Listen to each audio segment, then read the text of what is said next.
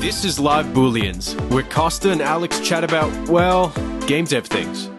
Video games, dev culture, tech, game design, events, and all the other stuff they love to nerd out on. So, thanks for tuning in. So, welcome to this episode of Live Booleans. Uh, I am joined by my co-host Alex. How you doing, Costa? And we've also got a special guest, uh, John, as well, who is joining us Well, today. I'm not the. He's not the special guest. He's one of the guests. I, I'm another special guest.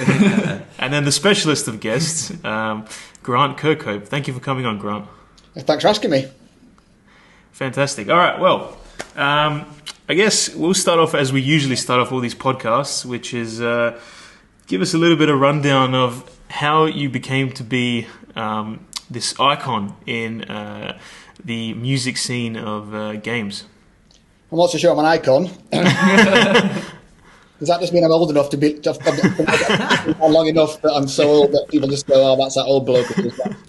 That picture's an icon. I, well, I, You- ca- you I can't like- hear a trombone without thinking of Grant Kirkhope, so Yeah. there's some level of I icon. mean, there was a BAFTA nomination or something in there as well. I think yeah. that, that gives you some sort of credence. well, I guess. No, so I guess I, would- I just, um, you know, I did this, went through school like anybody else, and you know, wanted to be in a metal band. Like I don't know, some people uh, never quite got there. You know, played in lots of local metal bands, and that's all I wanted to do really. And I went to music college. I did a degree in trumpet playing, so I was a classically trained trumpet player. Um, not really wanted to do that, but I went because it was four years without getting a job, right? So I thought I'd go and do that. Left that, played in loads of bands for about another 11 years.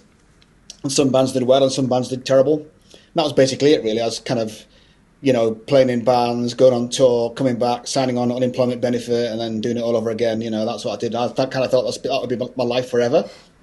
I had a mate called um, Robin Beanland who was played keyboards in one of the local bands that I played for. And um, he one day announced he'd got a job. And I was like, you know, no one that I knew got a job. We all just, you know, played in bands and messed around. That's what we used to do. And I was 33 at the time, well, probably 32ish. I was like, what, what are you doing? He said, well, I've got a job at working at a company called Rare in the Midlands writing music for video games. I was like, what? That's a job, you know. Um, so uh, yeah, I played a lot of games at the time, you know. So off he went. And he'd been there about a year and a half. And he said to me, he and said, Grant, you know, you've been on and off unemployment benefit for like 11 years, which I had. He said, don't you think you should probably get a job, you know? And I was like, well, you know, what can I do? He said, well, why don't you try do what I'm doing, write music for video games? I said, well, pfft, I'll have a go, you know. So you recommended that I bought a, a keyboard module, a copy of Cubase, uh, Atari ST, you know, with one meg of RAM, which was big in those days.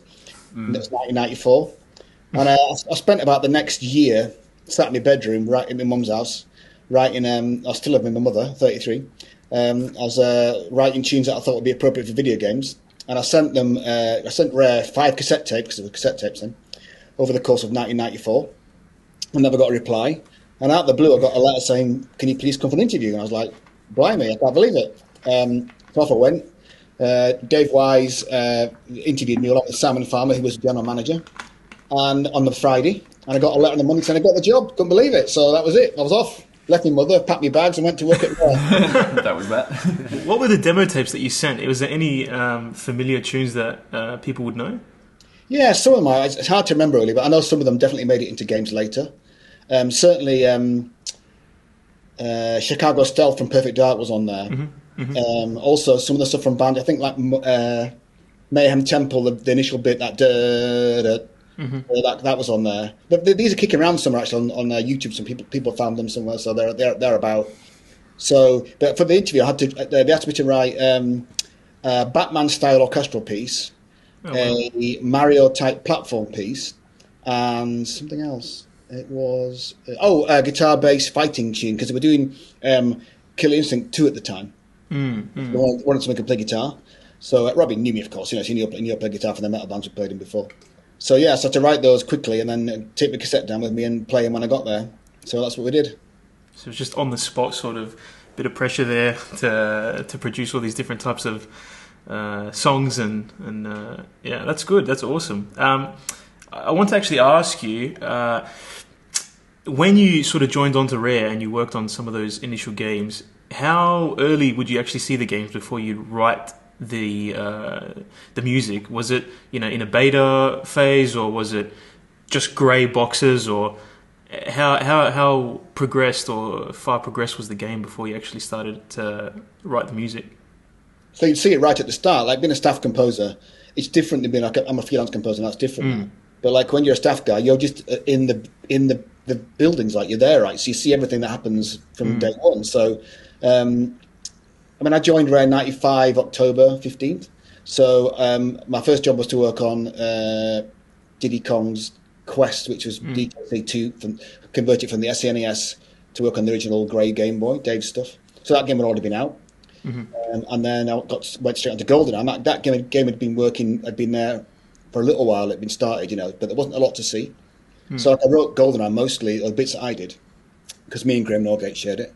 Um, the bits I wrote, I kind of wrote from just text descriptions. You know, they'd, they'd write a few lines of text and say, "This is a, the control room, this, this is the dam, whatever." I'd seen the movie, of course, you know. Um, so yeah, that you know. So you, you're generally there from the start, really. And then I joined on to doing Dream, which had been going a little while, but then it turned into Banjo Kazooie. So I was, I was, I was on Banjo from the very start, right? So you know, it's like um, yeah, most of those games I saw from the, beginning, really. Did it did it change from uh, Dream when you when you went from Dream into Banjo Kazooie? Did the did the the music sound uh, change much in the style? Yeah, a lot. Because like when I joined Dream, Dave Wise was doing that, that gig. Yeah. and um, it was very like RPG Zelda, like you know, wander about kind of game. It was kind of there's a SNES version of it first of all, um, pardon me, and then um, we got switched to the N64, uh, and then it, it kind of a more, it was definitely it was 2D SNES kind of you know thing that got changed into 3D wonder about Zelda sort of thing. Uh, so I wrote like 107 pieces of music for Dream, um, and then it got scrapped. and, uh, Yeah. And I mean, you're working with different hardware there uh, as well. So, so um, I'm also a composer for video right. games. So, so I've done a little bit, though I never worked on SNES and N64. But I know you've definitely got your hardware limitations there. Yeah, so SNES. yeah, so I didn't work on the SNES ever. I only worked on the Game Boy and then went straight to the N64. Uh, Dave was the kind of SNES master; he was brilliant at that. Yeah. Um, so, uh, you know, sort of um, limitations aside, it was still very different to when it became back turned into banjo because it went from being a you know a, a Zelda RPG thing and turned into a yeah a Mario 64 platform. You know, Uh, so so it was very different. So I had to kind of and then some of the some of the boss pieces I think made it have survived into other games. Um, the Dream theme tune made it into Viva Pinata later. So I did reuse a, a bit of it, but not all of it. Some of it just got dumped. So what was the like? Um, because you mentioned there's a difference between the staff musician. Uh, uh, what what was the title you gave it? Staff. Staff composer. musi- staff composer, and then a, a freelancer. Because John works for on um, my game um, as a freelancer, and w- we want to, you know, at one stage get him in as a staff composer, but budget limitations. So I was wondering, what was it like? Like back then, is it different now? Like the the budget restraints, the like, can teams afford to have staff composers? Does it require you know an extra financial coming in? So I feel like staff composer is a little bit of a not a dying breed, but it's less prevalent than it was. I feel like companies used to have guys on staff a lot, you know, back then. I feel like it's less so now. I feel like the, the it's kind of the because you know when I did when I worked at Rare, you got just got given a whole game, so you did all the sound effects and all the music, and that was it. You did the whole thing. So I did all the banjo. Everything you hear is by me, you know. Um, so that's the way it was at Rare. Um, and then I guess as time went on, it, got- it, it kind of split the roles into sound designer and composer, kind of split, and it's more like that now. I don't think you get, you get too many sound design composers kicking about these days. I'm sure there are, but at least not that I know of. I don't know about you, Grant, but um, so even though I'm a freelancer, I've worked with these guys at Melonhead Games for a while now, and I found it's really helpful that we've kind of established the kind of friendship and the common communication and all that. Um, Yeah.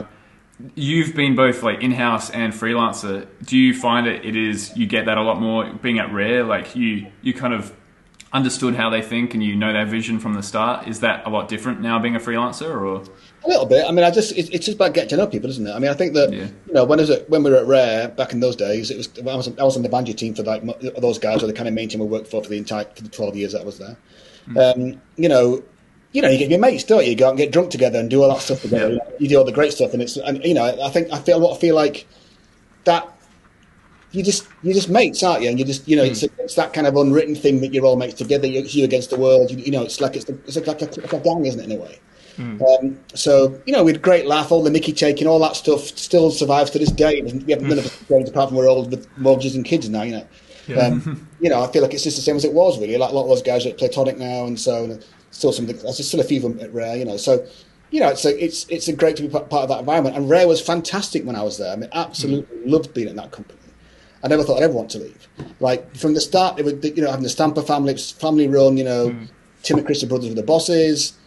You know, Tim's wife was in the office. Tim's sister was in the office. You know, the mum and dad ran the canteen. You know, all that stuff. You know, it's all and the other brother did the did the grounds and just all the Stampers. You know, and Tim's wife's dad was. You know, I mean, it was just like family run company. It was just absolutely brilliant. They treat us so well. Mm. And also, Rare was so special back then. You felt like you, you were just in Disneyland making fantastic things. You know?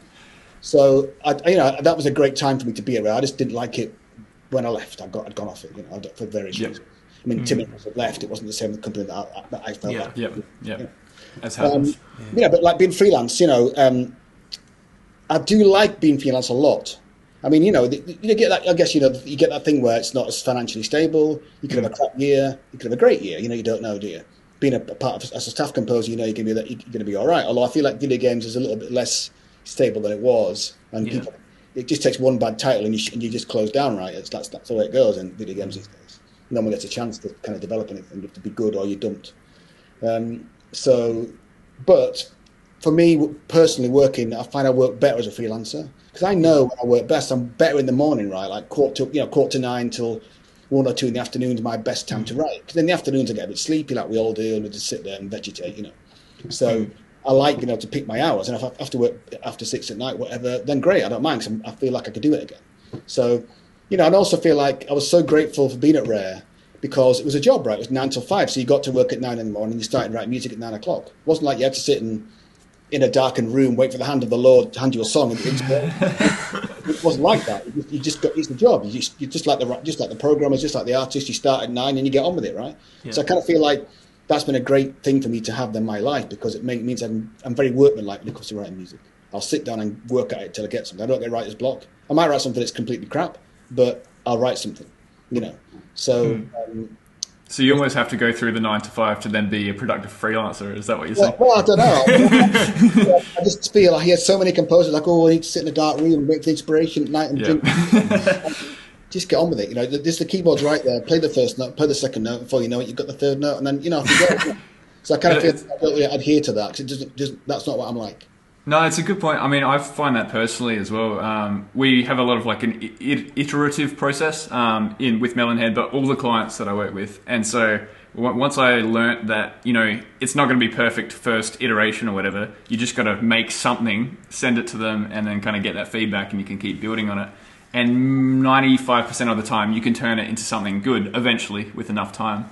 Yeah, um, no, yeah, I totally agree with that. I, I do think that sometimes I do meet younger composers that are like, I'm the composer, I know what I'm doing. The creative director's talking out his ass. Sorry, but you know, you know what I mean? He doesn't know what he's talking about. I'll just say, that's how you're going to get fired, mate. You're going to get fired.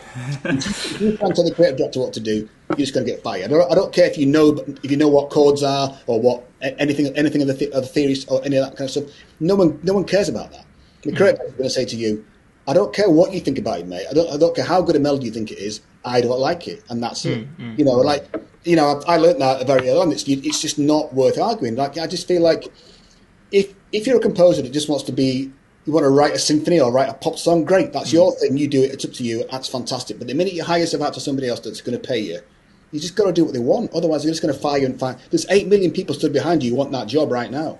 You know, you're just going to get fired. It's a stupid thing to do. So, like, and also, I think part about being a composer is just you just need to be amicable, right? Mm. You know, it's not. You know, if you don't, if you don't like it, just write again, start again. You know, I'll change a bit. I, honestly, I, I think sometimes people think because I've got a little bit of a name, I'm going to be a nightmare to work with, right? and the amount, the amount of people that talk to me, you know what, you're not, you really used to work with. How did that happen? Like I said, well, because I just know how it works. You know, I don't want to get fired. I want to make the money, right? I, make, I want to make something good with you. Yeah. You know, you know, uh, that's that's what you need to do. To be, need to be doing right. So. I feel like people that go the other way. If you're mega famous, like I don't know, John Williams, perhaps you can you can do what mm. you like, you know. But the amount of even high level AAA Hollywood composers that, I, that I've watched interviewed that, that, go through the same thing that we all do. That they write something, they don't like it, you write something, you do it again, you mm. do it again. You know, I think it's just the way it is, and it's just get used to it. That's it. Or stop doing it, do something yeah. else. What's the balance like when you're say, for example, uh, Perfect Dark, you know, you've got a certain there's a certain aesthetic to it, and obviously you play it now and the music suits it perfectly. Um, what's it, the sort of comparison when it's you're coming up with the sort of tune that it that fits within the aesthetic, um, and then you know you have the creative director who's saying like, like is the creative director the one that makes the final say on okay this fits with this and this fits with that, um, and and how much of it is ideation from your perspective versus um, from what they want to see or hear in the game. Well, so yeah, I mean, so you know, just like the, you said, it's like they're going to send you a brief. Mm. When, I did, when I was doing Mario Rabbids, you know, Davide Soliani, who's a director in in uh, Milan, and also Romain Brio, who's the audio director in Paris, would send me a brief, and it would say the mid boss mayhem tune for, that everyone seems to like the most at the moment. Like you know, you know, you need it needs to be like this, and so I'd write, I'd probably, I'd probably mm. write thirty bars, thirty-two bars, something like that. Send it up and say, "This is what I reckon it's going to be like." Mm, mm, like when people work like that, it's great. Yeah. You can send off a little bit. You don't write a whole five-minute piece of music and go, "I don't like it." Send a little bit in, like you say. You know, I'm in the right direction. If not, what you think? Let me point me in the direction. Get mm-hmm. get a yes or no, and off you go. You know, so I like working like that. Uh, I feel like, and I think developers tend to like to work like that as well. They don't mind it. I think mm, mm. you know they'll they'll say, "All right, send me a little bit," but it, it's great for them to have, have early input, and it, it's just it doesn't waste any time. So, you know, you know, and, and also it's storytelling, right? They're going to go.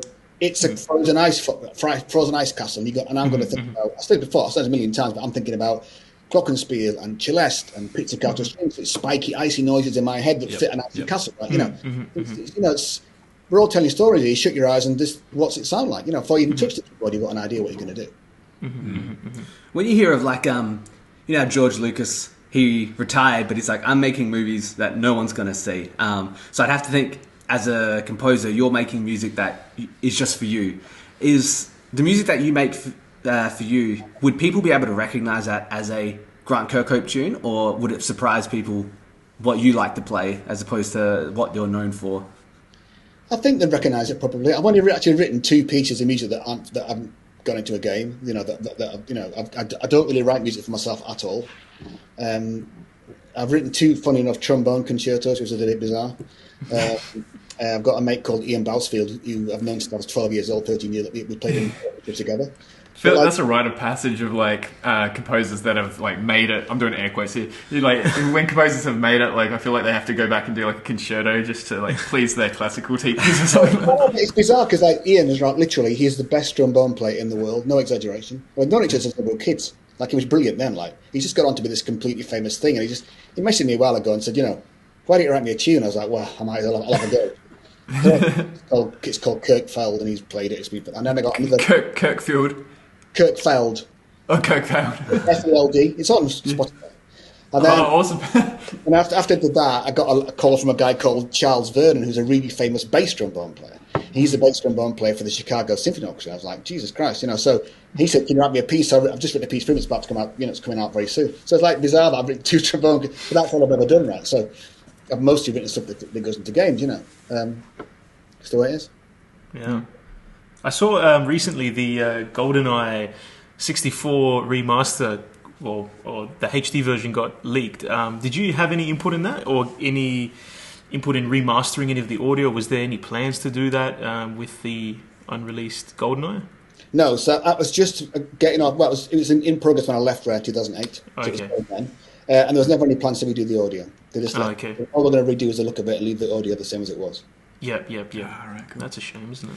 That, um, uh, I was listening to some of your music on Spotify just before, and I found your album called Rejected, which I don't know if um, our listeners have seen, heard yet, but I recommend checking it out because there's some pretty cool stuff on there. So, do you want to tell us a little bit about Rejected?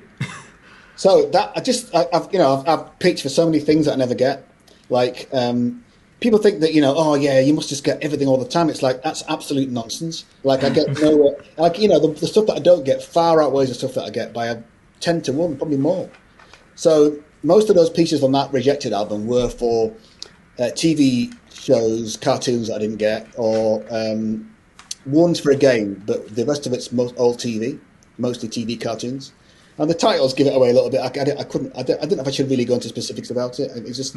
I mean, I, I pitched for so many Disney Uh, you know, living in LA, Disney, um, uh, DreamWorks, uh, Cartoon Network, stuff like. I've done a ton of pictures and got absolutely, no, and I mean nowhere, not even got past the first hurdle.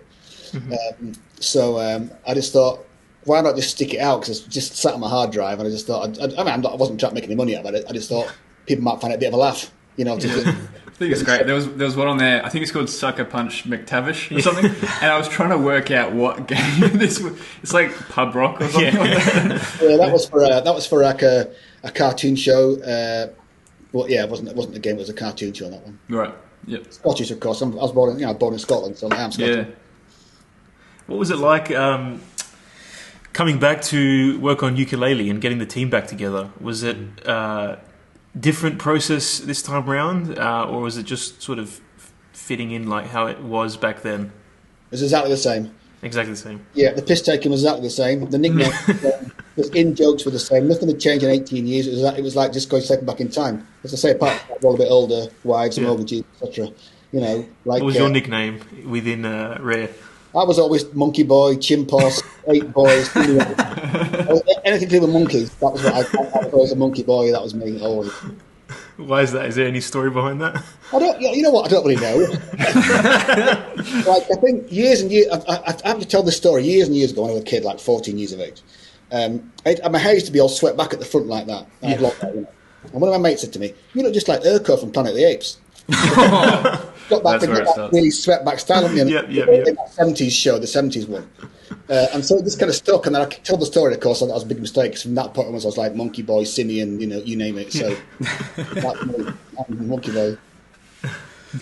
Well, um, did you? Uh, what, what what would you say sort of heavily influenced your style, or what what music did you listen to when you were growing up um, that you know, or either motivated you to get into the the art, or um, sort of plays a little bit of an influence in the music that you make?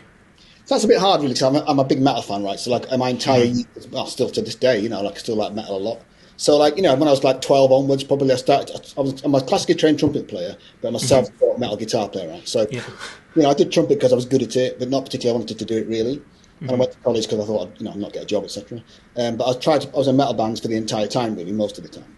Um, and so, you know, my bands back then were always people things like like Van Halen, Iron Maiden, Judas Priest.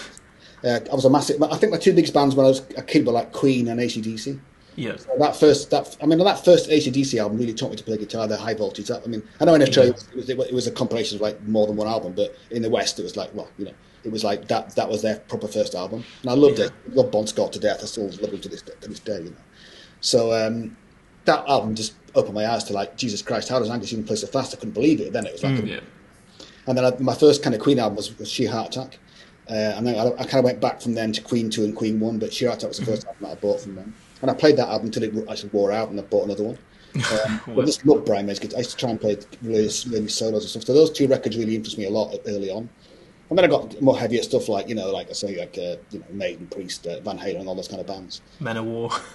I wasn't quite Manowar, but I do know actually- actually, well. Yeah. You you have uh, Van Halen's one of his guitars, don't you? I do indeed. Yes, I do. That was it. That that came much. I mean, that was just, a, just an unbelievable thing that happened. Like later later in life to get to that point. But um, yeah, so like like you know, went on from that like Queensryche. You know, I like Nightwish now. You know, I, you know, kind of that kind of. Thing. Um, but yeah, so we did. I played a band called Little Angels, who were quite a big UK rock band, and they. Um, you know, they did their own had a number one album in the UK. Um, you know, kind of thing. I played trumpet for them. the- Me and this guy did the horn section, and we've been mates for years. Before I played for them, I knew them for a, lo- a long time. Um, but we ended up doing a, a, a Van Halen tour, support tour. We were the opening act. It was like 1992, something, somewhere, some, 91, somewhere. It was a right here, right now European tour. So we did six weeks with Van Halen, which was just amazing for me to like to get to meet Eddie Van Halen. And you know, he was I know people like to say, but he was a genuinely lovely, warm man, and I really mean that. Mm-hmm. Like he was, so, he was taking any time to sit and chat with you. You know, me as a guitar player was like, I'm never going to talk to Eddie Van Halen in my life ever again. Probably, you know. I need to just get everything out of him that I can right now over these six weeks. Just, just sat there, listening to him talk, to him play because he always had a mm. guitar in his hand. You're like, he was the nicest, most down to earth man you could ever wish to mm. know. Uh, and we got to the towards the end of the tour. We were playing in Paris before we went back to the UK to play Wembley Arena. And he said to me, um, I'd got a picture taken myself. You know, I've got, there's a picture of me with him together on my Twitter. You'll see it. And he said, "Oh, can I have a quick word with you, Grant?" I thought, "Oh God, I've done something wrong." He took me to this little side room, with me and him. Just, just I was like, "Oh God, what's going to happen here?" You know. He said, "Look, you've got like you know, I've got a guitar for you." I was like, "What?" Yeah. He said, "I said I'd, I'd have had a plectrum from you, Eddie, and that, that would have been I'd have been kept that for the rest of my life." you know, I've got it comfy. It's going to be at Wembley and all that, and it turned up. You know, like just couldn't believe it. Just the nicest man in the world. Like, you know, he just had no airs and graces. Like, I could tell you so many stories about. Yeah. I believe. I don't know if this, is uh, right for the air, but like, I remember me and Jim, the keyboard player, were in the in the toilet, you know, peeing in the in the in the urinal, you know, kind of thing.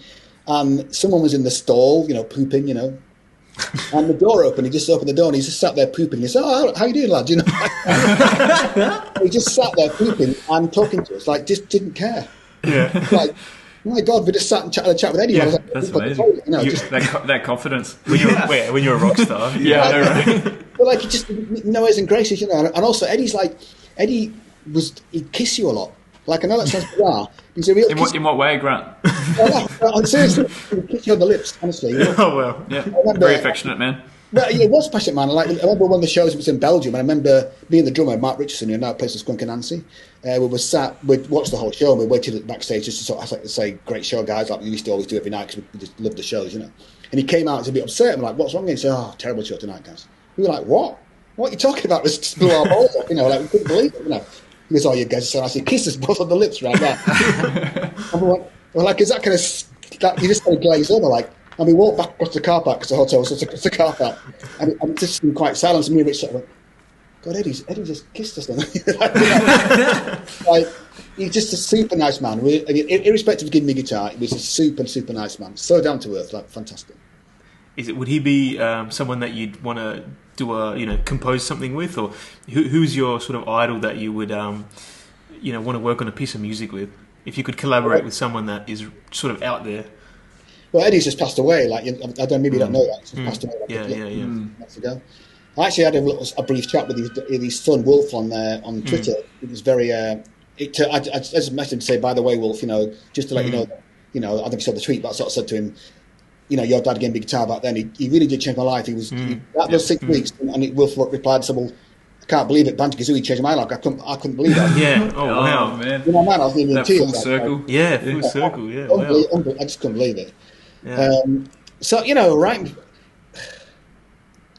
I've never really written. oh, The only person I've ever actually written with in my entire career is Danny Baranowsky.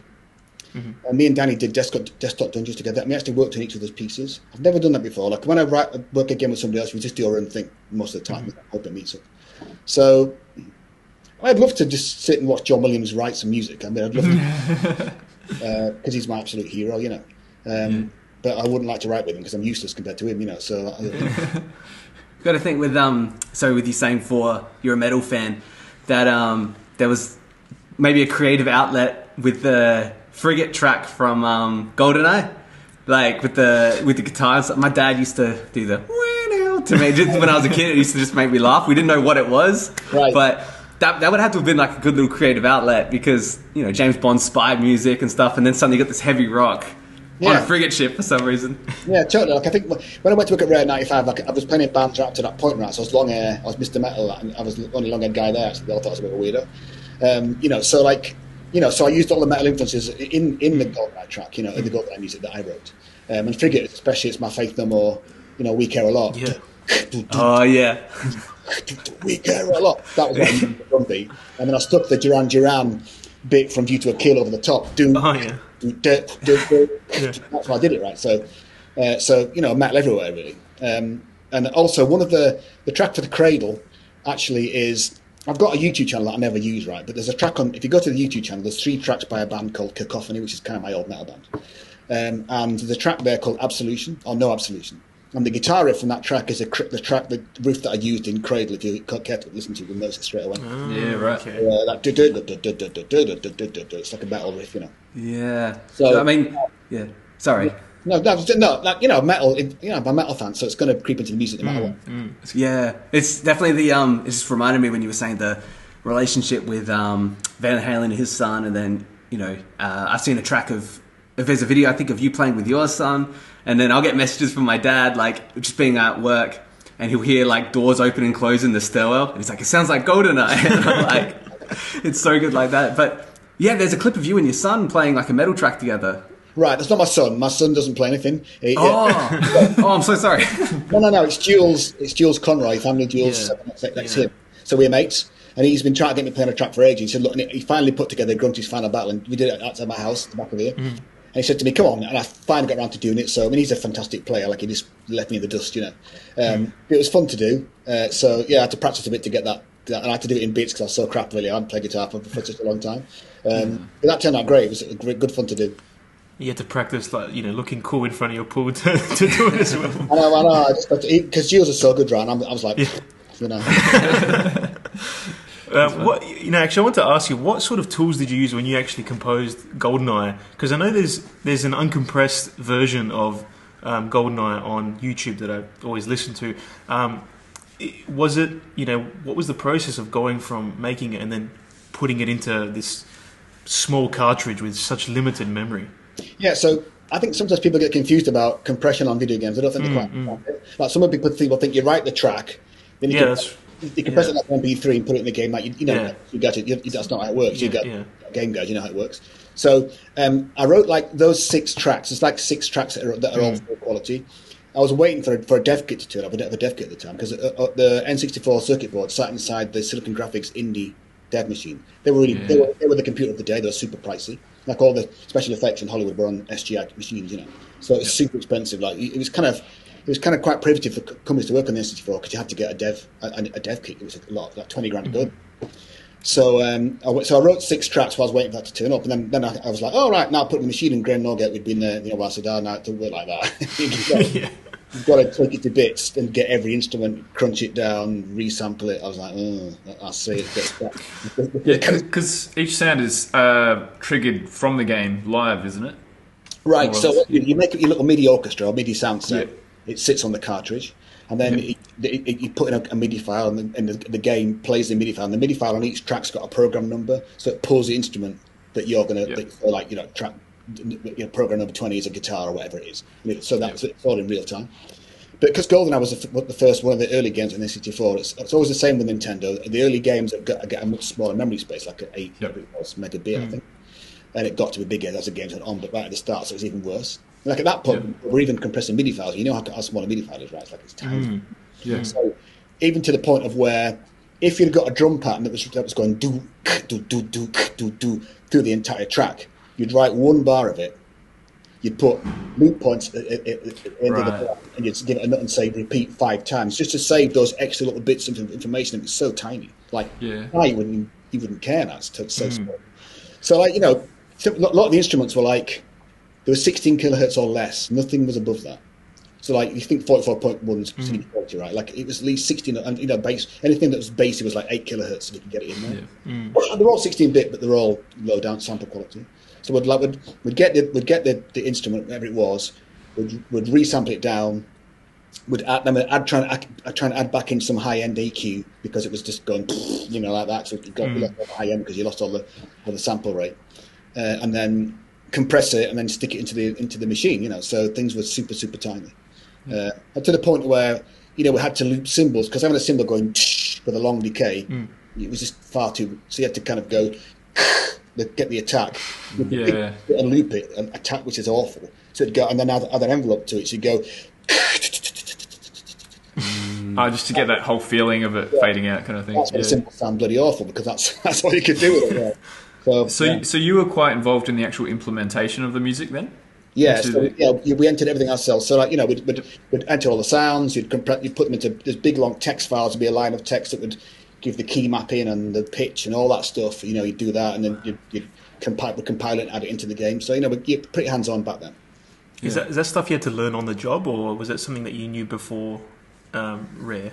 No, it was definitely on the job because it wasn't. Yeah. It, was, it was proprietary. It was, there was no Yeah. mid. There was no like FMOD or Wwise like Yep, yep, yep, yep. It was just proprietary. Wow, that's insane. Is there any music that um, you created that you sort of, or, or something that you were most proud of that you sh- you wish people heard more, but it was in sort of hidden areas in you know in games and that sort of stuff? Because you know obviously that's how some of those games were back then. Yeah, I know, but and even so, like even to this day, you know, if you get if, if you do a, work in a game it doesn't get very popular, people don't hear it. They just don't. Hmm. People don't hmm. generally. I really find that people don't really search through the stuff of mine that they don't know. Hmm. Like having Spotify's handy now because you can sort of go, oh, that like you find that that, that rejected album. It's like you know, people go, oh, I don't know what that is, or the Kingdom Amalur DLC tracks, or you know, things like that that they didn't probably know those there. You know, mm-hmm. so that's quite good. There's nothing much that I wrote. I don't have an awful lot that I write that, that I don't get doesn't get used. I don't have a lot of stuff laying over apart from the stuff I pitch for. They never get. I've plenty of that. Yeah, yeah. Uh, games wise, I've not got that much that's kind of lying about, not doing anything. Yep, yep, yep. Yeah. Um, when when you're working on games, or when you've worked on games that are already IPs, such as uh, James Bond, and I mean, I think you did Star Fox Adventures and Donkey Kong and I didn't. I didn't do that. Didn't do Star Fox. Oh, you didn't? Oh, well, Wikipedia is a filthy liar then. I, played guitar on it, but Dave Wise did that. I played a bit of guitar on it, but Dave did the entire soundtrack.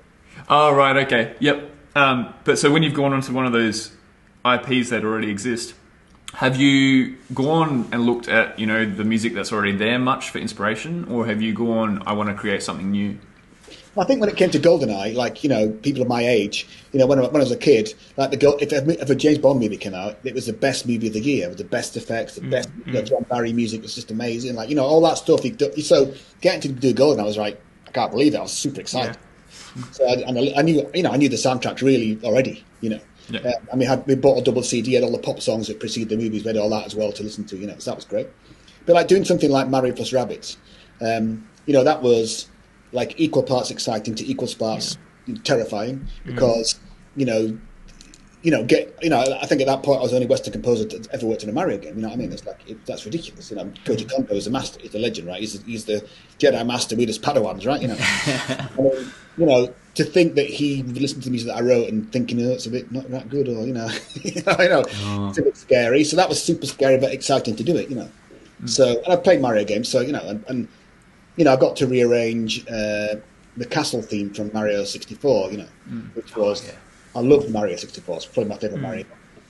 Because I just started at Rare, we all got on 64s, you know, that's the first game we all got, we all loved it, like, it you know, it's just amazing. You know? And so to get the chance to rearrange that, but, you know, was just like fantastic. And I was worried about thinking, oh God, he's going to hate it, or they're going to moan at me for being rubbish, you know, kind of thing. Um, so I kind of, I kind of split it into bits, a bit of him, a bit of me, a bit of him, a bit of me. Uh, it all turned out great, you know. I know they liked it in Nintendo, um, but you know that's, you know, that's one of those moments that I think I'll remember for the rest of my life. The fact that I got to work in a Mario game, you know, it's just amazing. And then doing the Super Smash Brothers thing with Banjo, that was also Yeah. one of those things that you can't believe that they asked you to do it because you know on the Smash Brothers they always use the Japanese guys to do the re- remixes because they're all fantastic. The Japanese guys are just brilliant at it. Why would you need me to do it? 'Cause, you know, you've got those fantastic people over there can just do it in their sleep. You don't need to it up, you know. Um, that was equally, you know, and also the fact it was banjo and the fact when it came up, the, the reactions on the you watch the video, people went absolutely crazy. You know, like it was everyone's in tears. I was in tears. Like was, you know, I never, I never really expected that massive outpouring of emotion when people saw it, and it was, it was so heartwarming and humbling, you know, to, for them to ask me to do a tune. But never mind that, if, even if I didn't do a tune, but like just to see people's, they were genuinely touched by having that character turn up in Smash, and it's, it's, it's that's that's the thing about games, right? That is that is fantastic to see those reactions and those kids crying and whatever, and I'm, you know, we're all crying together. Like, just absolutely fantastic. You, you, you know, those moments are going to be parts of my life I'll never forget. You know. Yeah. Yeah. It was the best uh, troll, the announcement ad when it showed the the uh, the what's it Duck called? Hunt. Duck Hunt. Yeah, Yeah, yeah. yeah, yeah. Oh, that's right. I had literal goosebumps like after that. Like it was amazing. Uh, like when the when the jiggy jumped across the screen. Yeah, yeah. yeah. Yeah. You know, what was that? You know, like you know. Oh, that's amazing. That's an important thing, isn't it? Like you have to, like you have to be a fan of what you're making. Like it's uh, because like even if if the audience you're making it for doesn't know music or doesn't know games, they're gonna tell that you're not a fan, or hmm. it would carry differently. Yeah, I, I, I talking about talking about Mario Rabbids I, I really believe in. Like when the when the game game got leaked a leak to it before it came out, and everyone was like, "What Mario and Rabbids? That's going to be a disaster." Hmm. And it really just out the team. But we all, you know, when I first heard about it, I was like, "That sounds like a weird combination," but it works so fantastically well because the hmm. Rabbids are crazy. You know, they're just like they're like, they're like the minions, really. Like the Peter the minions, they're crazy, and they're just, you know, they're just just stupid, like you know. And like it just works. The comedy's great. You got Princess Peach and little Rabbid Peach there, being a bit jealous about Mario. And it's just all you know. And the reason for that is, you know, the Ubisoft Milan and Paris, who worked, worked it together, they, especially Milan, they've got such a Nintendo passion at that company. Yeah. They absolutely, uh, you know, worship what everything Nintendo does, and it really bled into the game. And that, Hmm. like you say, it's, that's not something you can manufacture. That has mm. to be in your heart, or you, you, you have to feel that passion. Like, like, like the way banjo was back then, the team passion, just the, all the stupid sense of humor we had, and that kind of nonsense, we put, that just bled into the game, right? They made it funny and all that stuff at the same time. That's the same with Mario Rabbids. That team believed in it so much, and you know, loves Nintendo so much. They just mm. they were all feeling like I was feeling pressures about writing the music. Like you want to be, you want to make sure that you don't ruin something that's so fantastic. So that that just you can't manufacture that. You, you've either you either feel it or you don't. Yeah. I think one thing that helps uh, fans connect with your music so well is that um, I found when listening to your music, there's often a lot of strong themes, motifs, and stuff like that. I'm go- going to have to throw in some music terminology here because that's the only reason I've been brought onto the podcast. so, He's the music guy. uh, but I think it sounds like there's strong melodies, strong themes there. Is that something that you find you naturally do, or is that something you consciously try to put into everything you do? I think both of that. Actually, I think I do naturally do it. I do really try. Like for me, you know, this is my kind of personal bugbear about music in general, in movies and games these days. Um, less so games, but more so movies. I kind of feel like that old massive theme thing is just kind of dying out a little bit. And I, you know, I really miss that. Maybe it's just I'm an older guy and I like it the way it was. You know, it's better in my day, etc. You know, and the young guys don't care about it. You're young guys, so but I mean, but I mean, I really miss that Darth Vader or Luke's theme or Harry Potter or whatever it is, or you know, Back to the Future, or those great themes that you can't forget for the rest of your life, right? You know, like why why is that dying out? Why is that not happening anymore? It just pisses me off to the to beyond distraction. Like um, it just I just don't understand it. I, I, I kind of feel like all this ambient stuff, and even not even so much like you go see a big giant blockbuster these days. The score's massive and epic and fantastic, but it's completely unremarkable. You walk out that hmm. you forget you can't remember a note of it. Hmm. You know, like I don't like that. Like I kind of feel like there's that video on YouTube somewhere where it's the guy walking around the street with a microphone saying, "Can you sing me Harry Potter? Can you sing me Star Wars? Can you sing me hmm. Indiana Jones?" And, and then he goes, "Can you sing me Spider Man?" No. Can you Yeah. sing yeah. you know, any of the, any of the big Marvel franchises, no one can remember enough of it. Like that Marvel franchise is a billion dollar gigantic behemoth, and you can't remember a note of the themes. Like that's disgraceful. Apart from, I will say, I think the Avengers theme tune is super strong. I can't Yeah, yeah, yeah. It is. And why is that? Because Alan Silvestri is an old an old school composer.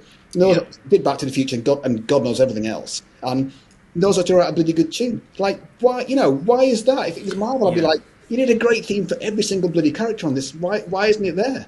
You know, Yeah. so that really does piss me off. And funny enough, I, I'd, um, there's a director over here called um, uh, Jordan VOGT Vogt, and I, can't, I forgot his last name. I can't remember why. I'm just completely blank. And he did that movie, uh, King Kong, uh, Skull Island. It's a big, big Uh, director. yeah. And we kind of- we kind of made friends a little bit on on Twitter. And he just we just I've just exchanged a message with him saying, "Oh, by the way, you know, love your movies, etc." And he was just sort of saying, he sort of said, "Yeah, nice to you know, you know, I'm a big fan, etc." You know, kind of thing. But he sort of said, "You know, why are the tunes in movies not are in video games?" I said. Christ, I, don't, I really don't know why. he's, he's a young director, thirty something, on the way up. You know, like he's making big movies now. He's the director on the Metal Gear Solid movie. So it's so nice to oh. hear people like that who are going to be the, the, the stars of tomorrow, or even so much these years already, like talk like that. Because I'm sick and mm. tired of like not hearing bloody tunes in movies. Why, why is that? Why I yeah, don't understand it. And, I- and I kind of feel like it's hip to maybe not do it in mm. directors, right? But the average man, I can't. I believe the average man on the street or woman on the street who's gone to see uh, when you're walking out the theatre, what's in a movie, you're humming the tune to yourself as you go out the door. You bring, it's bringing the movie back to you. All the bits that you remembered, it all comes back. Like for God's sake, why would you want to do that? It's a good point. I mean, I may be wrong with this, but I feel like there's a more of an emphasis on the actual sound design now, in even in music, rather than the core melodies and stuff like that. Um, and i I'm hearing that in pop music as well, kind of across the board. Um, I think it's definitely since you know elec- electronic uh, digital audio workstations have become so accessible and everything. Um, you can make any sound in the world. Possibly people are exploring that at the moment. So you're saying it's more like formulaic or something? Uh, not formulaic. It's more about. Um, I mean, I find this when I'm working with clients that often I'll get um, feedback based on the sounds that I use, like instruments I choose and things like that, rather than melodies, um, specific things like that, which is isn't good or bad, um, but it's definitely a trend that people seem to be exploring at the moment. And Well- but I think you're completely right, Grant. It's so important that we don't forget you know how powerful motifs and themes can be. 'Cause Yeah. they really can be so emotionally powerful. And also, I, I do feel like because th- is so powerful these days, you can put one thing on a keyboard with a synth, a synth patch, and it sounds amazing by itself, right? Like when I started, you couldn't do that. 'cause You didn't, well, you could do it, but you couldn't put it in the game because you had no space, right? So all, a lot of the guys that I know from back then know how to write a good tune. That's all you had. You had to Yeah. have a decent set of chords, Yeah. a decent tune, and cross your fingers hope for the best. Right? That was all you had, right? So I kind of feel like it's too easy to create something that Yeah. sounds unbelievable, but there's no substance to it. It's like it's just superficial, you know. So Yeah. I just feel like that that is that's how, in some respects, half the problem. You can make something sound fantastic without really doing anything. Do you, You think know- the limit? Do you think the limitation then almost in, incentivized you to uh, to have to write just good, short, concise, you know, music that is memorable, as opposed to now, like you mentioned, you can create anything. It can be, it can be. You, have no limitations. Do you think that played a part in in, in having that that iconic sound back then as well? No, I do. I mean, I think it makes you be more creative. You've got to think outside the box, mm. and I, and I hate that phrase, but you know, you've mm. got to. You know, it's like you just you've got to work with what you've got. There's no like when I did mm-hmm. my first game on the Game Boy, you got three channels and a noise channel, Mm. and each channel plays one note each, and that's it. It's monophonic. So like you have a, a note for the that's a melody, a note that implies a harmony, a note for the bass, and then the third, the fourth channel is like just noises for effects and like drum noises, like you know. So, and I, when I first did that, I thought, oh god, I'm going to hate this, but I really enjoyed it in the end. You know, because you, it makes you try to get stuff out the thing that you, did, you didn't know it could do. And so, I really feel like I've, I really value those days of me writing that stuff because you know I feel like it's it's cemented like a, that melody in my in, making melodies in my head forevermore. You know, so I truly believe that melody is going to make a big return. I feel like the older directors mm-hmm. who are perhaps thinking along those, the, the, the newer guys are like big video games players, like they, they all are, who are all, you know, listen to Zelda, listen to all those great tunes that you can remember. Like there's so many, so much, so much great melody writing in, especially Nintendo, but like everywhere, you know, like people really like that. And like you go to video games concerts now and they're sold out and all that stuff, like because they mm-hmm. like the bloody tunes, right? You know, how many times is there an ambient track at number one? You know, I don't think there's ever been an ambient. You know, Lady Gaga doesn't mm-hmm. write ambient. She writes bloody good melodies with mm-hmm. catchy tunes. Or uh, Ariana Grande or any, any of these pop stars. You know, well, I'm not so much her, but like you know, a lot of the people that they write, a really good tune that's got hook to it, and everyone's like down, right down the street singing it to themselves when they go to work in the morning. You know, like I, I think we're going to have to interview Brian Eno after this and see what he says about that. Like I'm not, I'm not saying you, don't, you want wall to wall melody by any means, but hmm. Star Wars would be half the movie without those themes. Yeah. Hmm. Indiana Yeah. Jones would be half the movie without those themes.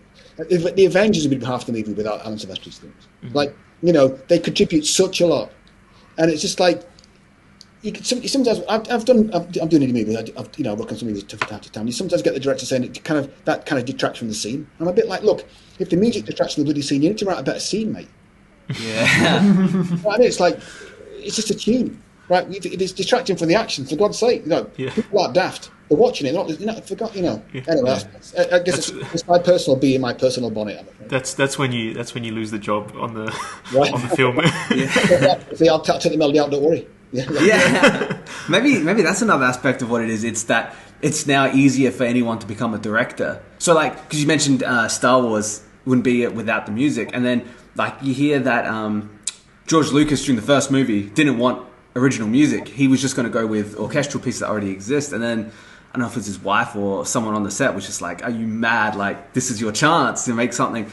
So he's that's an example of he was surrounded by the right people at the right time to say no you need to do this so maybe because it's easier to be a director now i mean everyone carries a camera in their pocket uh, not saying they're making blockbusters on iphones um, but all that knowledge is getting pushed by the wayside because they're just they're going after their vision and they're not letting in outside thoughts yeah. I mean, you know, it's possible to, have, to make a great movie without great music. It's, it's completely possible.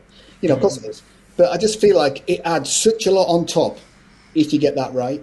You know, just think of the, the really great movies that they've all got great tunes, right? I mean, they just are.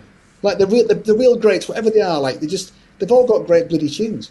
Like like as, yeah, as soon as you think Back to the Future, there's a, there's just the tune straight Yeah. ahead. I was going to bring that up too because Yeah. I, 'cause I rewatched it again actually. So um, our local drive-in movie cinema could open for like one day during the whole COVID lockdown or whatever it was, um, and they showed Back to the Future. Yeah. and listening to that again, I realized uh, there was a thing every time Marty shows the picture where the- his his Yeah, family little- members sort of the they, have they've got like Yeah, the, the- yeah, yeah. the chimes or whatever they Yeah, play. yeah, yeah. And it's like you don't you don't even notice that first watch, but it's really it's that whole thematic thing again. Yeah, It really that, adds to it. Yeah, it's that little kind of C major, F sharp major. It's that tritone thing. Right? It's not, Yeah. that's not that key, but it's that what it is. You know, that's- I nicked that for Banjo Kazooie. You know, but I mean, I feel like those little bits. They're just spectacularly good, right? They just make you go, oh, it's just it's a magic in it, isn't it? It's just magical. Mm-hmm. Like you know, Yeah, so much. you know, like you know, I'm a massive John Jim, John Williams fan, I know, but I mean, like Harry Potter, like you, you only got to hear da, da, da, da, da, da, da, and you, but you don't Yeah. hear that. That's it. You, you, that's, that's Yeah. it. Like, you know, you are straight away. Like, why is that not done? You know. I get that with the the trill in Click Clock Wood. Every time I will hear that in my head. That is my safe space. That song. I don't, I don't think I put myself quite in the same bracket as John Williams, but it's nice to hear. Well, that's it. When you're when you because your your fan base now, like people our age, you know, they grew up with it, so they wouldn't know John Williams from Grant Kirkhope and stuff. They're just like, I like this, you know. It's and then you all just like you're like hot magma at the start, and you're all solidified together, and you're now just part of it. Yeah, I do, I must admit, I do think people's music tastes have become way, way more eclectic than they used to be. Um, well, My son's 18, right? Um, uh, he's a big games player, of course, but his playlist doesn't have anything, any popular music in it at all. It's just games music. Like that's that's incredible. Like if you think about that's the thing now. All his friends are the same. You know, my daughter is more of a pop kind of pop, you know, popular music fan, whatever you want to call that. Um, she's like 15, he's 18. Um, but like you know, his playlist is only video game music. Like that's amazing. You know, when you think Yeah. back to when I was a kid, you know, it was like you bought your albums and all that. You know, like to this day, people have got Metallica next to Lady Gaga next to me or I don't know somebody else. You know, what I mean, on, on the playlist, you know, because because people just, they just pick bits up, you pick it, bits up that you like, don't you, and just put it all together. That's your thing, right? You know, I think that's fantastic. And the fact Yeah. you've got like, you know, I truly believe that video game music will be the classical music of the future. I really Yeah. believe. Like, I really think that video game music has reintroduced generations to just purely instrumental music all over again. Like, I feel Really like is. you know, there's no vocals on it. Like, you know, it's like, you Yeah. know, Yeah. like when I first went to work at Rare, because I've been playing in bands, I was like, hang on a minute, there's no, there's no one to, I didn't know a singer to sing the, sing the tune. I was like, what do I do? You know, oh, I'll use something else, you know. So I feel like that's a great thing that people just will, will listen to instrumental music now without any vocals on it because they've heard video games a million times and they're used to it, and they may listen to a bit of Beethoven or a bit of Stravinsky, or I, I don't know. Yeah. It's got a mm. tune. They know it's got a tune. I quite, you know, they can recognise it, and because it's got a tune, they can, they can, they can, because it's not all, because it's not just some kind of wacky shit going on. It's got a tune at the top. They can equally go, oh, that's a tune like a video game tune. Maybe the ears get open to something else. You know, hmm. I really feel like that. I really feel that that whole instrumental thing is it's it's changed. People have are reacquainted themselves with that. Yeah, it's interesting you say that. Our, so our local uh, classical FM radio station has cottoned onto that, and they've started doing one hour per week. I think it is, Oh, really? which is a video game special. And they've got they got game composers that do um, Oh, awesome. like interviews, and they play. Which one was that? um, uh, Classic FM. Classic Oh. FM. It's a- ABC radio, I believe. Oh wow. Shout if I'm wrong, radio. if I'm wrong, let's edit that out. Yeah. but um, yeah, so yeah, it's good that they're starting to see that, and I think the classical uh, scene are realizing, all right, this is our chance to stay relevant in like mainstream, Yeah, sort of mainstream. Yeah, and I think also I mean, that Task FM in the UK did the same did the same thing, right? Um, Yeah. And BBC Radio Three, which is like that's amazing. Like they're they're super not like that at all, and they started their I don't know video game show because the because the viewing figures, just listening figures go at that hour, hour like it's massive, like people tuning in for that hour. They're not daft, you know. Um, and I do think like Classic FM in the UK would do they do that every year. It's about now actually they do this uh, the 300 Hall of Hall of Fame, like this, and like I, I got voted in quite a few times. Yeah, awesome, awesome. I got to like number twelve for the Oh, game. wow. It was, uh, it was like me, uh, Nobuo Uematsu for Final Fantasy, and somebody else. God, who's the other ones? Oh, there's three of us used to always get voted in. Not so much now, but it was a kind of couple of years when we got, we got super high. I couldn't believe it. He was in, was in the top ten. I was like number twelve. I was like Jesus Christ. And like all the Tesla fans, what's this crap? You know? but They're listening to the Banjo Kazooie soundtrack and they're going, "This this is classical music now." Yeah, yeah, but yeah. well, they, they always use nuts and bolts because that's proper orchestra, right? So I guess Yeah. Yeah. that's true. they won't play anything that isn't orchestral. I think it's fair enough. Yeah, Um, But you know, I, I feel like because they love the controversy because it got them in the news, right? Classic FM's got video games and yeah. all that stuff. Oh, everyone wins then. yeah, yeah, so they're not stupid, you know. And I mean, and I do feel like there's plenty of music that is very classical in video game music. Plenty, like even when I mm. wrote, when I wrote that Viva Pinata stuff, I'd say that's pretty classical, really. You know, mm, mm. Yeah. um, you know, I think that classical music, fa- probably you, who like the, who like the greats and all that, you know, realize that they're not going to write any more music. They're all dead. They're, they're, not, they're, not, they're not writing anything, anything new, but we are. And some some of the stuff that we write is valid. It's, I'm not saying we're next to Mozart or whatever, but, you know, but I'm just saying that there's plenty of great orchestral music out there from video games it could easily fit into those slots, and you can all, you can enjoy it. It's not crap, you know. And now that it's a it's a way like listening to the music, the game music isn't subject to just playing the game. Like um, I'm not sure if you know about the I don't know what you call it, like a cultural phenomenon of lo-fi. Like all these YouTube channels that pop up, they're just live streamed lo-fi tracks. over Lo-fi hip hop. Hip-hop, is. yeah. It's it's kind of like I don't know if you listen to much trip hop in the ni- late nineties. Right. Uh, Yeah, it's just this like s- uh, landscapey kind of music, but everyone uses it. No, everyone.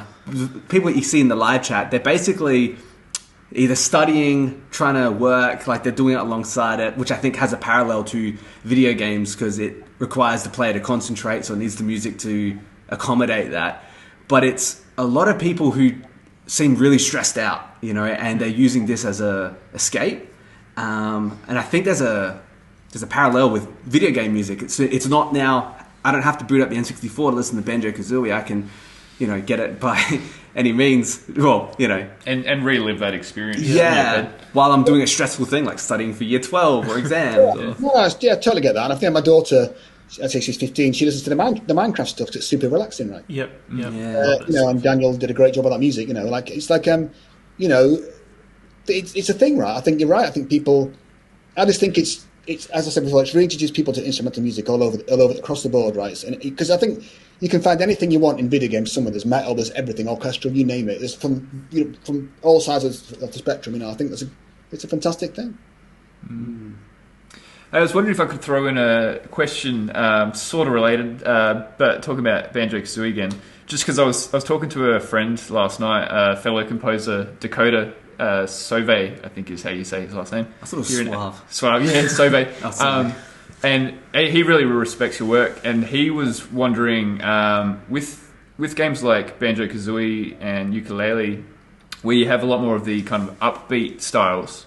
Um, as opposed to you know when you've worked on World of Warcraft um, and those styles. Um, are there certain either inspirations that you looked at beforehand, or certain music theories, or anything that you kind of look to to help you kind of really nail that playful aesthetic? I think for Banjo Kazooie, like at that, that time, I was a really massive Danny Elfman fan. I, still think he's fantastic to this day. He's But um, so I was trying to think of a way because you know we, we were trying to take on Mario 64. That was our goal to try and beat that game, right? You know, even though it's fantastic. And like you know, Nintendo are at that kind of poppy jazz style. It's fun, it's it's really good, and they're really good at it. And I'm really bad at that kind of style of music. I thought I'd, I'd be if I tried to copy that, it would be awful. So I tried to mm. find something that I could that could be my take on that platforming thing. So the first piece I actually wrote for Banjo Kazooie was actually Click Clock Woods, the spring version. Yeah, right. Yes. And that's only because I was trying to write something jolly that I thought was a general platform piece. It wasn't. It wasn't. There was no level at that time. And I just, mm. that's, that's the first. They said Tim Stamp and Gregg Mayles said to me, "Right, dream's over. You, I haven't been at the company very long. Write us something you think is going to be appropriate for a, for a platform game." I was like, "Oh God, I have to try and write, find something to do," you know. So that I wrote that piece of music first, uh, and then went then the game started proper, and I went back to doing you know. And so I was trying. Initially, I was when I got to Mad Monster Mansion, I'd written two different tunes for Mumbo's Mountain and Treasure Trove Cove at the start. They were different to what's in the game. And um, I got to my, Monster Mansion, and I, I was trying to think of a way to use dark harmonies, but not scare the kids, you know. Ah, yeah. So I, I was into Beetlejuice. Uh, that, that- Yeah. that, you know, and that's got that umpa umpa umpa umpa in it Okay. with dark harmony. I thought, and so I kind of my little light bulb went on and went, oh, so that's how you do it. You can have as dark a chords as you want, because it's quite jolly rhythm, and that people don't. It's not that scary for the kids, right? But it it makes it sound dark. So I kind of stole one of his chord sequences from from, from Oh, look, we all do it. We just don't say it. yeah, yeah, exactly. So, because at that time, I, I, Batman was the first orchestral soundtrack I think I bought apart from Star Wars. Hmm. Well, that first Batman movie, that I just it just blew me out the window. I couldn't believe how fantastic it was. The music was just unbelievably fantastic, and that, that initial Batman motif just, you know, just amazing. Hmm. So I kind of nicked bits of Batman with the umpire, and that, Yep. that became Mad Monster Mansion, right? So I thought, oh, this is this is working out really great. So then I went back and went, oh, I need to find something. Also, it used a bit, few tritones in in uh, Beetlejuice. Yep.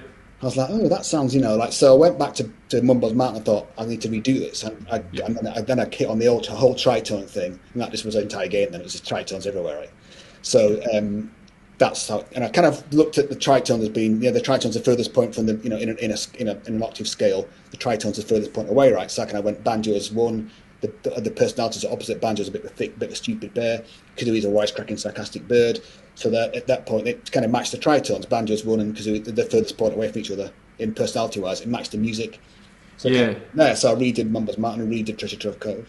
And then, you know, I got more and more into the tritones as, as the kind of game went on after that. So I felt like it, I felt like it gave it a real quirky, kooky, oddball sound, and I thought that matched the game. But you know, but there was no wasn't some, wasn't some kind of grand plan. It was like, oh, that's, this sounds all right. I'll just mess about with this for a little while. It wasn't like I had a real vision. It was like, you know, you just do it up for the best, don't you? I, I didn't think people would talk about it 20, 20 like. I thought, well, you know, give it six months, people have forgotten it. For six weeks, have forgotten. You know, so Yeah, that's why you got to be careful when you're writing music. yeah, I, I found I, I these days I make sure I like everything that I write because uh, sometimes people will run with it and put it out there on the internet, and you can never take that back. Yeah, I know, I know. You know, obviously, I, lo- I liked what I wrote, but I didn't think people would still talk about it, or especially Yeah. that quality. Like you think, especially on GoldenEye too, you think not, it's not great sonic quality. Everything's 16 hertz, kilohertz. You know, it's like Mm. not great, but I still pop it on and listen to it like all the time. I, Yeah. don't know, I guess people, I guess the, the whole point about that is that people don't. Like my wife's we're both metal fans, right? She's a bit, she was a kind of glam metal fan. I was a heavy metal fan. Yeah. Mm. You know, She still would listen to crappy old Poison on cassette tapes and think it's on. And I was like, it's more muffled and mumbled, like you know, like she just did, didn't care. I, I really feel like us composers, right? I think that you can get too wrapped up in that.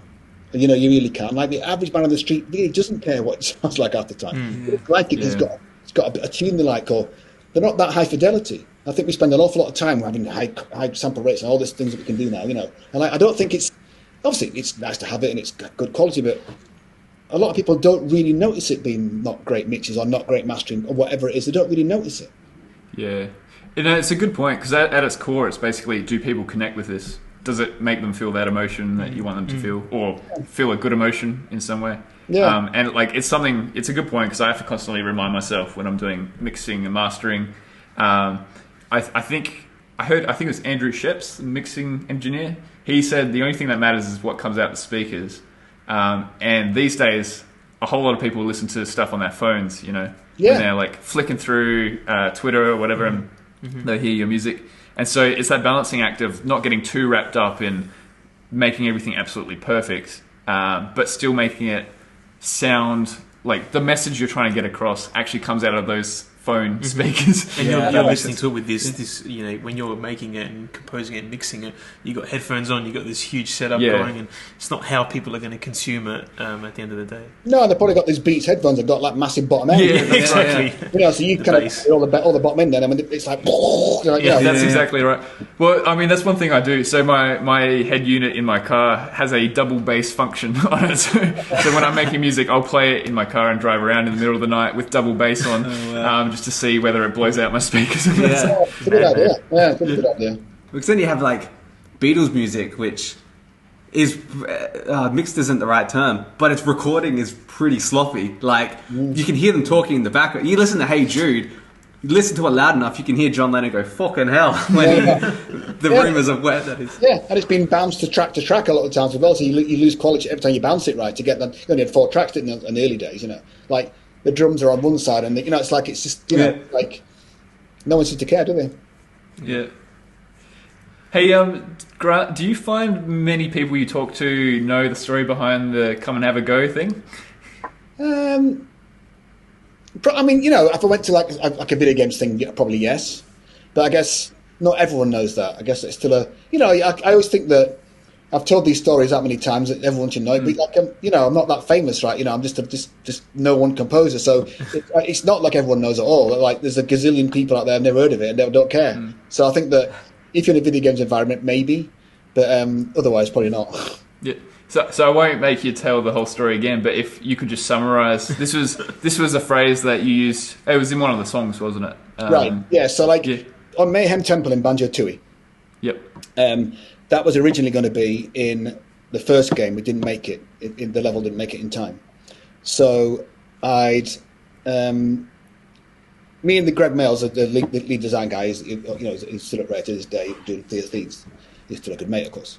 Like we had a bit of a laugh with it, you know, trying to think of th- something that Mumbo could say. Well, not say, but like for his voice. Well, 'cause all the characters have got like funny little voices that you know.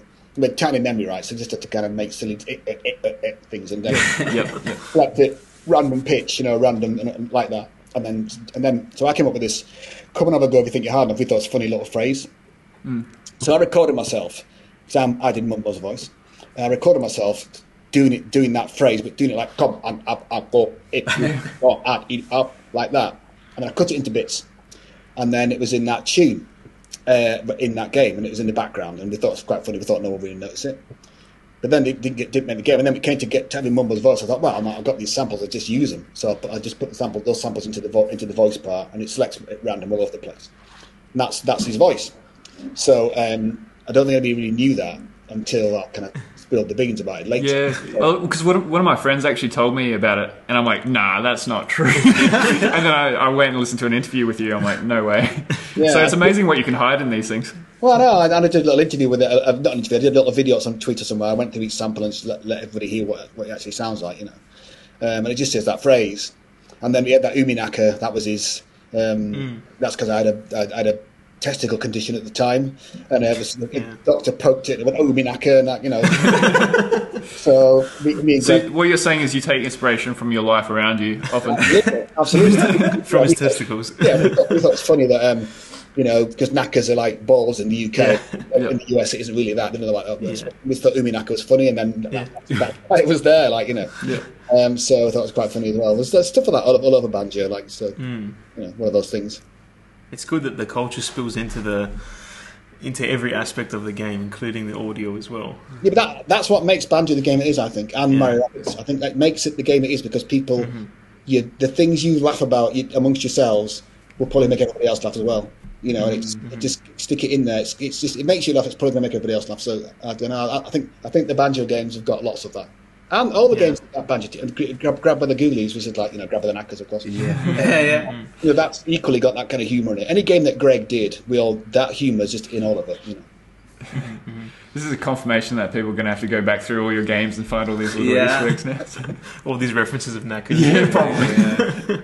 This is such a silly question, but I have I have to ask it because I don't know if it's because becoming a game developer it makes me think about it more.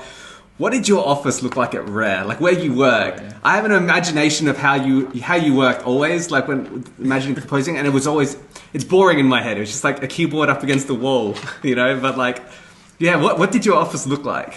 So when I first went to work at Rare, it, it, was old, it was called Manor Farmhouse in Twycross, and Twycross is in the middle of nowhere. It's like literally all that's in Twycross is like Rare. There's a private school that was next to Rare, and a tractor depot that fixed tractors, and a pub. And that was it. It was just, there's nothing in it was the middle of nowhere right with tractors. People would they're like, Jesus Christ, you, you know, that's where they have a canteen because there's nowhere to go to eat, eat lunch. There's no shops. There's nothing. Yeah, right. So it was an old manor farmhouse, and when when they first bought it, they, kind of converted the farmhouse to be a dev for the devs were. And lots of outbuildings, like uh, uh, outbuilding stables and stuff, and barns. And they slowly converted the stables and the barns into being dev blocks. So um, that's how it was. So it was like a very old, an old kind of not that big. A manor, it sounds like a, a great big building. It was just a normal sized house, really, more or less. Maybe a little bit bigger. And that, so that turned into being the kind of admin area where the where the admin stuff was, and you know the, the IT guys were there. And then the outbuildings t- all got turned into slowly but surely into dev barns. And we obviously used to call them barns. And there were long, thin buildings, hmm. which were they were like you had a path, a, a, a, oh, not a path, like a, a corridor down the middle. It wasn't a corridor really. It's just, you know, it's a carpet strip down the middle, and the offices were off to the side of it like that, with sliding doors. And there's no there's no roof, so it was all open. Pla- you know, it went above your hmm. head. There was no there's no sound cut off. It was like all like all open at the top. So that's where we all were. We were on these dev barns, and you had these you had these coded keys. And you, all- your key would, would only get you into the barn you were working at. So they kept all the teams super separate. So that the Killer Instinct team couldn't get into the Banjo team, or vice versa. The Donkey Kong team, or the, hmm. or the Conker team, or whatever it was, or the Golden Eye team, or Perfect Dark team. You couldn't get into any other any of the part to see what they were doing, and it kind of encouraged a little bit of friendly rivalry amongst the teams at Rare, which was great. Um, but being an audio guy, because you often switch projects or got into other projects, your keys generally got you everywhere. So we used to see everything, but most people didn't. So we used to wonder about, you know, we could see everyone's game and, oh, that's good, you know, what's going on there, you know, like that. so my office was like, I don't know, 15 feet, I'm I'm about, it, about 10 feet, maybe. As I look, so there's a window in front of me like that. So you sat, we got the central corridor, you got your things off it, and you got them kind of diagonally to the, not diagonally, like horizontally to the thing. Yes, horizontally. No, that's a wrong word. Anyway, so you walk in, and it'd be like that wide. You'd open the sliding door, be a window in front of you looking out into whatever it was, a field, probably with a cow or something like that. And then he would be there, like a, a desk that kind of went round, round, round the sides like that, the whole thing. So you know, like that. So it sounds fancy, wasn't it? really.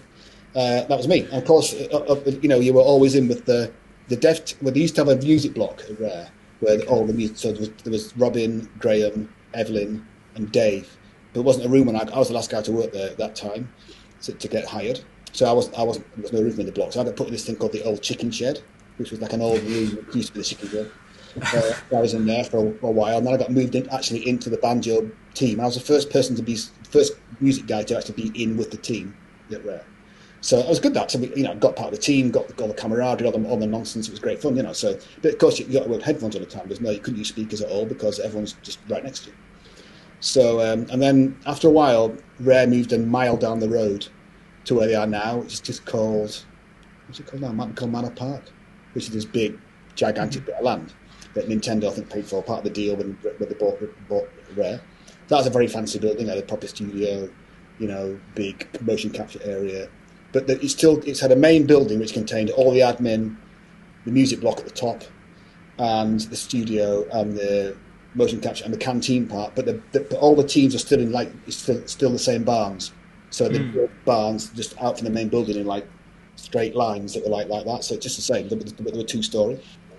Um, and so that was it. That was still open plan, still sliding doors, very similar to the way it was at the, at the old place. And I, then, and I was, and I was, in, of course, I was back. I was in the music block. I was back in with the team again. So I wanted to be. I liked the name of the team. Mm. So I was in the team. I think until maybe Viva Pinata. I moved into the music block. Then I think on the music part. Um, but I was in with the team to, you know, because I liked it. Yeah, so mm. still, headphones, still on headphones, of course. So that was it. You know. Yeah. Wow. That's awesome. I love, yeah, I love that concept of having the barns, the Yeah. dev barns. Yeah, That's amazing. Yeah, it was like that. Fantastic. All right, well, I think we should uh, wrap up. We've gone way over our one hour we said we'd be. Thank you for coming on. It's been fantastic hearing all your uh, all your stories. Um, uh, what's what's next for you? Uh, any projects that uh, you can talk about? Are you are you going to be on the new Perfect Dark? I want to know. Hand on heart, I'm- I've not talked to those guys at all. Okay. I'd like to, be, I'd like to be in that game. I really would. Yeah. I, I'm, I'm trying. I really, am, I really am trying. Hmm. Not getting nowhere right now. Uh, what else am I crying for? Um, I can't. I can't talk about just the latest thing I've That's- talked about is, is World of Warcraft. That one. Got to ask the question just to You see have to ask we the can actually question. get. Yeah. I just, it's hard. I can't really. I can't do Yeah, that. no, I'm, that's working on two, I'm working on two indie movies. There's one called The Handler and one called Shadows for this Michael Matteo Rossi who's the director that I know. Which is, that's really cool. I did that that the Wrong Rock animation thing I did a year or so ago. That was uh, you know that's that was it got into the Oscar long list but didn't make the short list for the short animation. movie. That's on YouTube. Yeah, it's wow. called The Wrong Rock. It's, it's that's super high quality. It's like the, one of the funny enough the, the direct, guy that directed that was at Rare when I was there. It's called Michael Cawood. Oh, well. And he works in Hollywood on the on blockbusters like you know, Pirates of the Caribbean and giant things like that. And he does his own stuff as well. He, he does. I'm, I'm doing a little short animation. Do you want to write music for us? I'm fantastic. Uh, and it's, uh, it's it's had over a million views on YouTube. It's done really well. Wow. But it's, it's, it's there's no talking. Like it's just it's about little mushrooms. I know it sounds bizarre, um, but I guarantee if you watch that movie, you'll put a smile on your face. It's a really feel good. You'll love it. I guarantee. it. Awesome. Yeah, that's really cool. Fantastic. Um, where can people find you? On Twitter? You're Yeah, pretty that's, my- that's, vocal. my- that's my main one. I, I've got an Instagram at a, at a um, what's the one? Uh, not what's the one? TikTok, but you know, I'm too old for that. Really, I think. I think my main point of the point of connection is uh, uh, Twitter. Um, you know, that's my. I've, as I say, that's my main. And I, I'm quite happy to chat on there. Like I, I kind of feel like you know, I've got a few followers. It's quite, it's funny to have a bit of a chat and laugh with them all. I don't, I don't mind them taking the mickey out of me. I don't mind that. I think it's part of fun, really. And sometimes you get the odd arsehole, you know, that you have to block, but not very often. Yeah. Um, I like, I, I, think like, that's a sign that you've made it when you get the arseholes, to be honest. I, I just like that. I think, you know, if I think to myself, if I could tweet at John Williams and just say, "Hey, John, I think you're fantastic, mate," you know, that's it. And oh, you wouldn't be the arsehole to him. No, no. And he's just like, "Cheers, Grant." I'd probably keep that tweet on the wall for the rest of my life. Yeah. So I really feel like obviously I'm, I'm not putting myself in that bracket at all. But if people want to tweet at me and say, I'll, I always try to reply to people and say, "Oh, thanks for liking banjo, whatever it is." You know, I, I, you know, I, I- know what it's like to be a fan, right? So, you know, mm. and I'm not an egotistical person. I, I don't like that nonsense. I'm just a bloke that writes music, right? That's it. Um, mm-hmm. So I'm happy to chat with anybody, really. And I, you know, mm-hmm. and I really, I like that environment. I think it's, and I, you know, I'm, cause when I'm sat writing music, when I'm when I press save or whatever, I might have a quick look at Twitter, a quick type away, and then back to the music. And you know, I'm always sat looking at it during the day, so it's a brief distraction for five minutes to do something else without writing music. So I really like it. Um, one, we always ask this at the end of our shows to every guest. If you could give one piece of advice to, say, in this in this circumstance, uh, game composers, what would that be? Always say yes. That would work. Like, 'cause like, when people ask you to write music, you go, you know what, I'm not all right, him. They don't, they don't care about that. They just want to hear you say yes to everything.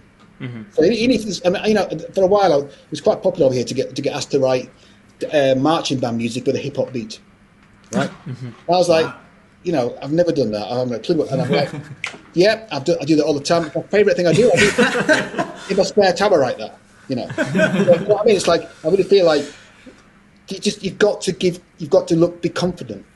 Mm, you've got to mm-hmm. never say no, even if you haven't got a clue what they want. Just Google it and find it. That, you know, saying even just if, when you go, uh, enough of that next guy, they don't want to hear that. You know, directors of creative directors, whatever they have, got enough problems without having a having a problematic composer. And also, I think the composers a lot of the time we're quite introvert guys, really. Um, you know, and like I always say, you know, we sit in our own in rooms like this, you know, for eight hours a day mostly, not talking to a soul, right? And that's what, and that's how we like it. I don't, I don't want to talk to anybody. I don't want to talk to people. I like it by myself. Know? so I mean, so I mean, I think that you've got to be able to put on, even if it's not you, you've got to.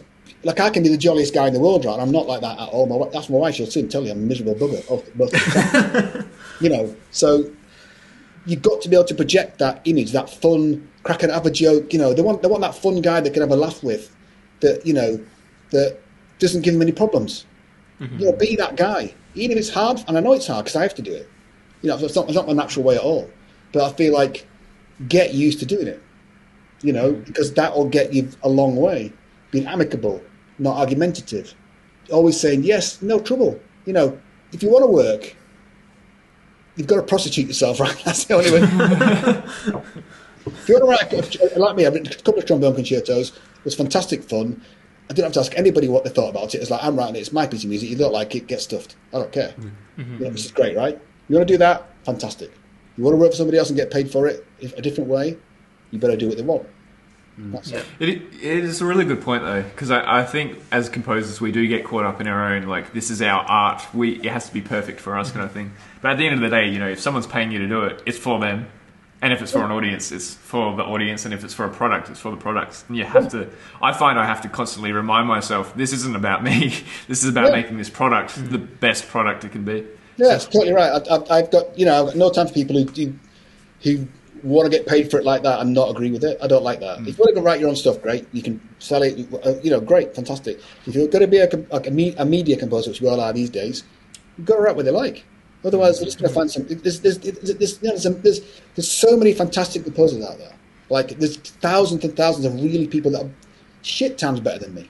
Without you know, without a doubt. You know, I don't doubt it. You know, when I hear young composers these days, I kind of go, "Oh Christ!" You know, how do they write that music? I'm, I'm just, I'm crap compared to them. You know, like so.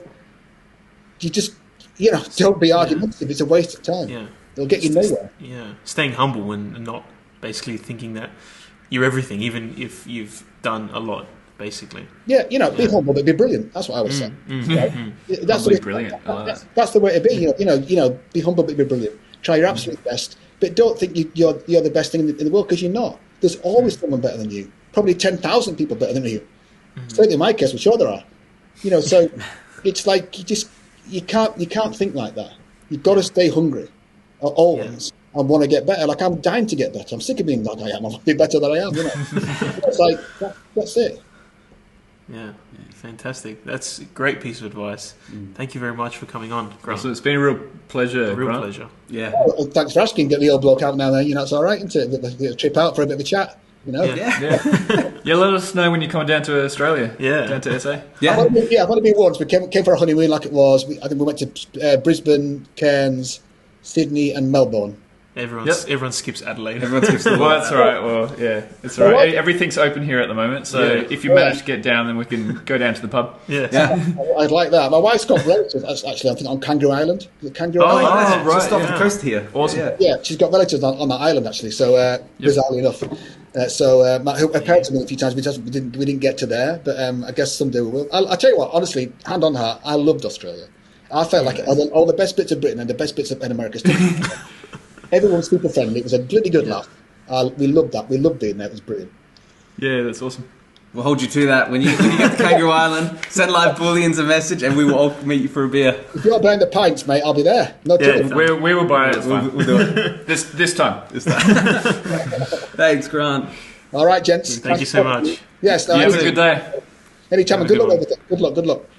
Thanks. Thank you. Bye.